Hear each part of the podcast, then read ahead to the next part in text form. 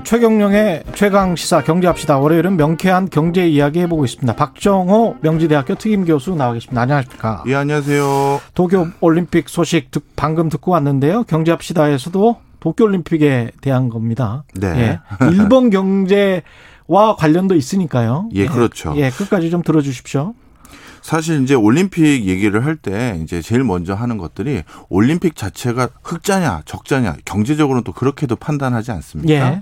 그런데 원래 역사적으로요 어떤 주최국에서 올림픽을 개최하고 다 마무리한 다음에 우리 올림픽은 적자였다라고 발표하는 경우는 극히 드뭅니다. 어. 예. 그런데 이번 도쿄 올림픽은요 시작 전부터 적자였다라고 아예 공공연하게 발표를 할 수밖에, 수밖에 없는. 없죠. 그렇죠. 예. 구체적으로 이제 숫자들을 좀 살펴보면요. 이번에 이제 일본에서 일어날 33개 종목의 경기에서 363만 장의 입장권을 원래 판매를 해야 되는데 입장권 수익도 적지가 않거든요. 예. 그런데 이 중에서 363만 장 중에서 359만 장이 자동 환불이 됐습니다. 그랬죠. 네. 예. 긴급 뭐 사태 들어갈 발동 수가 때문에. 없으니까. 맞습니다. 예. 그래서 이 손실만 해도 9천억 원이 넘고요. 와. 예. 그리고 이거 말고도 사실 이제 저, 저 같은 경우 저, 저뿐만 아니라 우리 한국인들이 일본인들에게 감정이 좀 안 좋은 분도 있기 예. 때문에 예. 괜히 국내에서 뭐 집계했다 그러면 예. 또 우리 편향성이 있는가 싶으실 것 같아서 일본에서 자체적으로 평가한 것들을 좀 몇 개 찾아봤는데요. 일본 민간 연구소인 노무라 연구소에서는 음. 어, 이번 올림픽으로 약 1조 5천 억 원 정도 손해를 볼 것이다라고 얘기한 바도 있고요. 예. 어, 그리고 일본 정부에서는 약 11조 원, 그래서 어, 그다음에 도쿄가 한 14조 원, 조직위가 한 6조 2천억 원 해서 도합 32조 원을 집행을 했는데 예. 이 32조 원을 집행해 놓고 1조 5천억 원을 손해 봤다라는 어, 그런 보도들이 나오고 있는 상황입니다. 와, 그러면 32조 원을 헛돈을 쓴 거네요? 그렇다고 볼 수도 있는데요. 뭐 어떤 것들은 사실 올림픽 이후에도 계속 쓸 수 있는 인프라들이 있기 때문에 예. 뭐꼭 전부 다뭐 빵원이 됐다 아무 효과가 없었다 이렇게 할 수는 없지만 예. 그래도 가장 경제적인 효과 부분에서는 심각한 타격을 받은 아마 올림픽이 아닌가 생각이 듭니다. 뭐 골판지 침대 같은 경우는 다시 뭐 재래, 재활용할 수도 없고. 음, 그렇겠죠. 예. 지금 이게 지금 재활용할 수 있는 것도 별로 없, 없는 것 같고 지금 현수막이나 이런 데 보면 2020이라고 다 돼 있잖아요. 그렇죠. 2021년인데 사실- 그게 또 상징적인 것 같아요. 맞아요. 지금 많은 분들이 어 왜 2021년이 아니라 2022년이지 이제 이렇게 의구심을 가지시는 2020, 분들 있는데 예. 예. 그 이유가 모든 인수했던 걸 다시 인수하는 비용도 줄이고 싶었던 거죠. 그러니까. 예. 그게 얼마나 지금 필사적으로 비용 절감을 했으면 지금 2020이라고 다 써 있더라고요. 경기장마다. 맞습니다. 아마 어떻게 보면 일본의 어떤 오피니언 리더급들, 정치적인 아니면 어, 사회적인 지도자급들 중에서는 야 이게 굉장히 무리수이다라고 판단하신 분도 꽤 많을 것 같긴 하지만 그렇게 생각했을 예. 겁니다. 예. 근데 경제적 타격이 너무 크기 때문에 음. 이거는 좀 강행한 부분도 있지 않을까 이렇게 생각이 듭니다. 올림픽 기간 동안의 운영 예산 규모 같은 경우도 아무리 뭐 자원봉사 활동을 한다고 하지만 꽤 이것도 큰데 그렇지 않습니까? 예, 그리고 타- 사실 이번에 올림픽을 통해서 일본이 크게 준비하고 있었던 세레모니가 있습니다. 예. 사실 일본이 올림픽을 그 유치했던 건 이번이 두 번째거든요. 근데 1960년대 때 일본이 유치했던 그 올림픽에서는 일본이 그 전에 가지고 있었던 이미지를 완전히 탈바꿈하는 계기가 됐습니다. 그 전까지만 하더라도 전 세계에서 일본 그러면 전범 국가로서 그렇죠. 가장 극우적이고 그 국가 권위주의적인 국가로만 인식을 했었었는데 그런 많은 어, 전 세계인들에게 변화된 일본, 현대화된 일본을 보여줄 수 있는 어떤 계기, 전환점으로 그 당시 올림픽을 삼았고요. 1964년 도쿄 올림픽 말씀하시는 맞습니다. 예. 그 당시 올림픽 덕분에 어, 일본 경제가 정말 급 뭐, 급 반전됐다 해도 과언이 아닙니다. 예. 그래서 그때 많은 전 세계 사람들이 일본이라는 나라를 다시 생각한 게 사실이거든요. 그런데 이 올림픽 일어나기 전에 일본 경제가 얼마나 어려웠고 탈출구나 좀, 좀처럼 이제 활로를 모색하지 못했다는 거는 많은 분들이 아실 겁니다. 그래서 사실 이번 올림픽에 맞춰서 이제 새로 열리는 흔히 말한 4차 산업혁명이라고 불리우는 인공지능, 자율주행 자동차, IoT 이 분야에서 일본이 중심일 수 있구나라는 걸 전 세계인들에 보여주기 위해서 다양한 세레모니를 준비했었었거든요. 음. 대표적으로 어, 올림픽 메인 스타디움 근처에 도쿄 인근을 전부 자율주행 택시가 사람들을 무상으로 태우고 다니겠다라고 했고요. 예, 그것 때문에 도요다는 이 팔레트라고 해서 예. 자체적으로 개발한 자동차를 바탕으로 그 안에 사람들을 운행할 수 있는 시스템까지 다 완비를 해놓은 상태였었고요. 근데 못했죠. 결국. 못했네요. 예, 사람 안 오니까요. 그 다음에 두 번째는 어 안면 인식을 통해서 그냥 입장할 때 아 이거는 좌석이 어디입니다. 우리 항상 안 해주시는 분이 있었잖아요. 그렇죠. 자원봉사자. 예. 이번엔 자원봉사자가 있는 게 아니라 내 안면 인식으로 자동적으로 내 좌석이 어딘지를 그 키오스크에서 알려주는 이런 시스템. 야. 예. 그 다음에 우리 올림픽 뭐 폐막식이나 이럴 때는 불꽃 쇼를 하지 않습니까? 음. 이 불꽃 쇼를 통상적으로는 우리 땅에서 쏴 올려가지고 불꽃 잔치를 하는 게 통상적인데 이번에는 반대로 뭐 위에서 인공위성을 띄워가지고 거기서 내려가지고 와. 불꽃쇼를 하겠다라는 뭐 굉장히 다양한 우주 항공 분야라든가 안면 인식이라든가 이 모든 분야를 준비를 하고 있었었는데 하나도 하지 못하게 된 거죠. 계획만 세웠네요. 계획. 그렇죠. 그리고 운영을 하면서도 또 기술이 발전을 하는 건데. 예.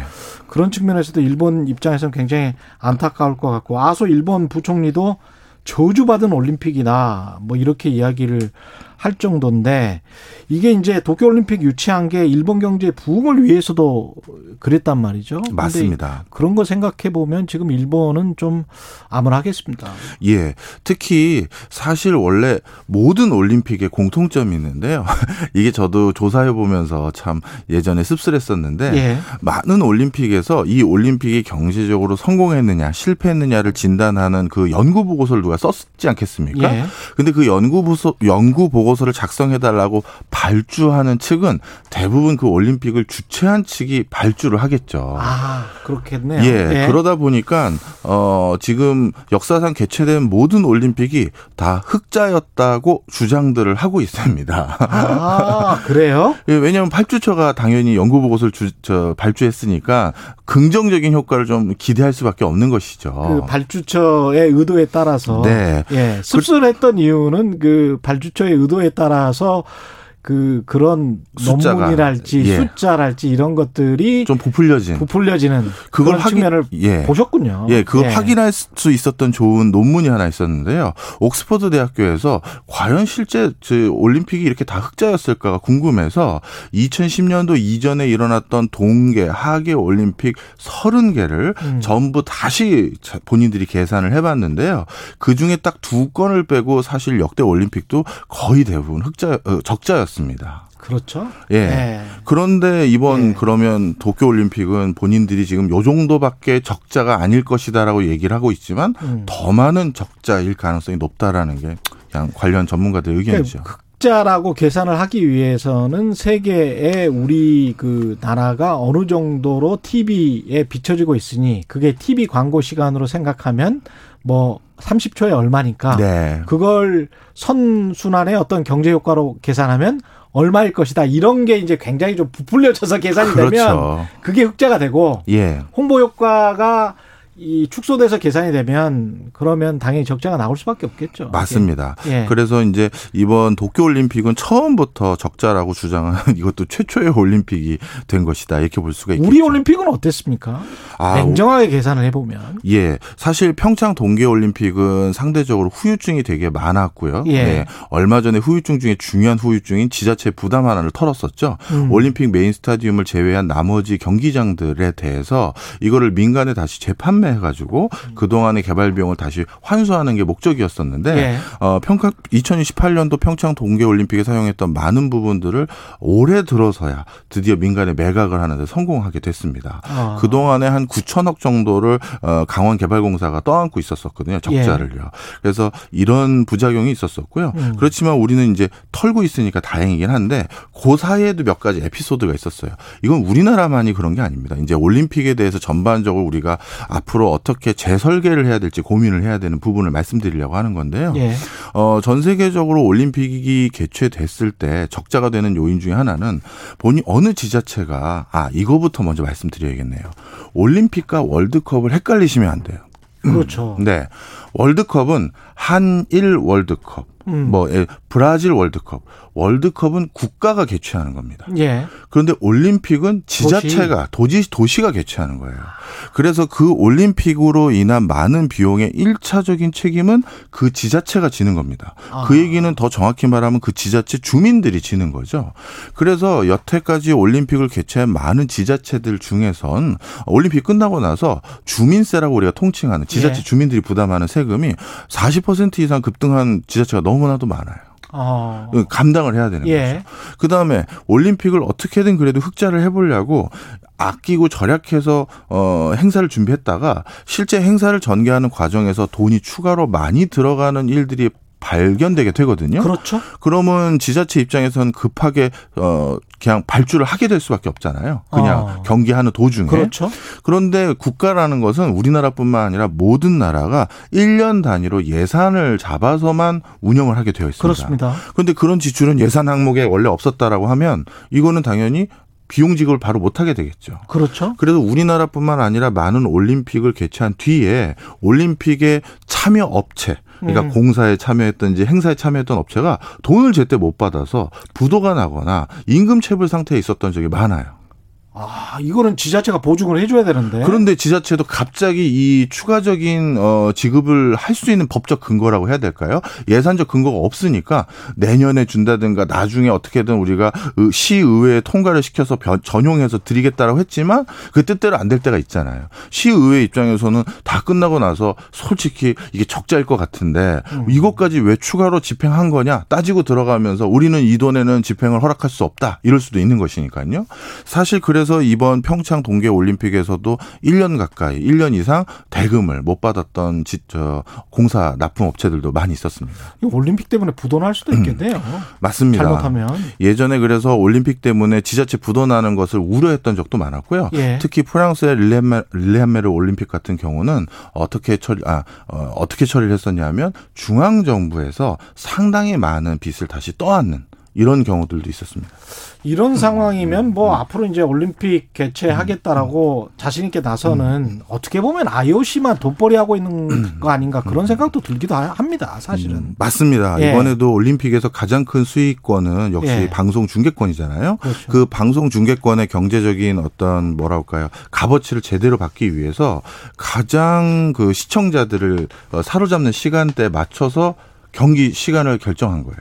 이- 예를 들어서 미국이라든가 유럽이라든가 가장 많은 어 청취자들이 어 시청자들이 가- 경기를 보기 위해서는 선수들이 희생을 한 거죠. 그렇죠. 가장 땡볕의 일본 시간으로는 예. 이, 이때는 사실 경기를 피해야 되는데라고 할 수 있는 뭐 2시부터 5시 사이에 경기를 잡아서 음. 제일 좋은 시간대에 광고를 수주받을 수 있게끔 배려한다든가 이런 부작용이 벌써 생기기 시작했고요.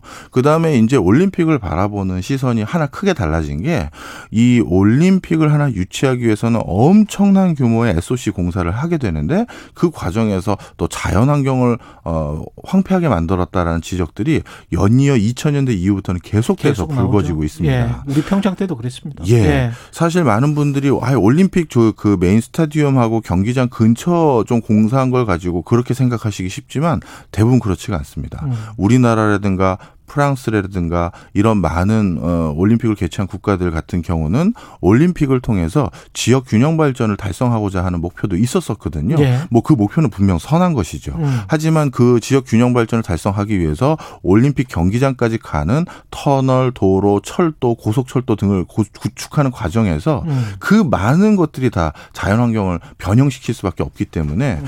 과연 이 올림픽을 언제까지 이런 형태대로 이런. 예, 진행을 해야 되는 것 인가. 예. 이게 이제 유럽에서부터 벌써 문제 제기를 많이 하고 있는 상태인 거죠. 일본 경제는 보통 뭐 우리가 88년 올림픽 이후에 우리 경제도 좋아졌고 중국도 2008년 베이징 올림픽 이후에 사실 돈 많이 벌었잖아요. 네.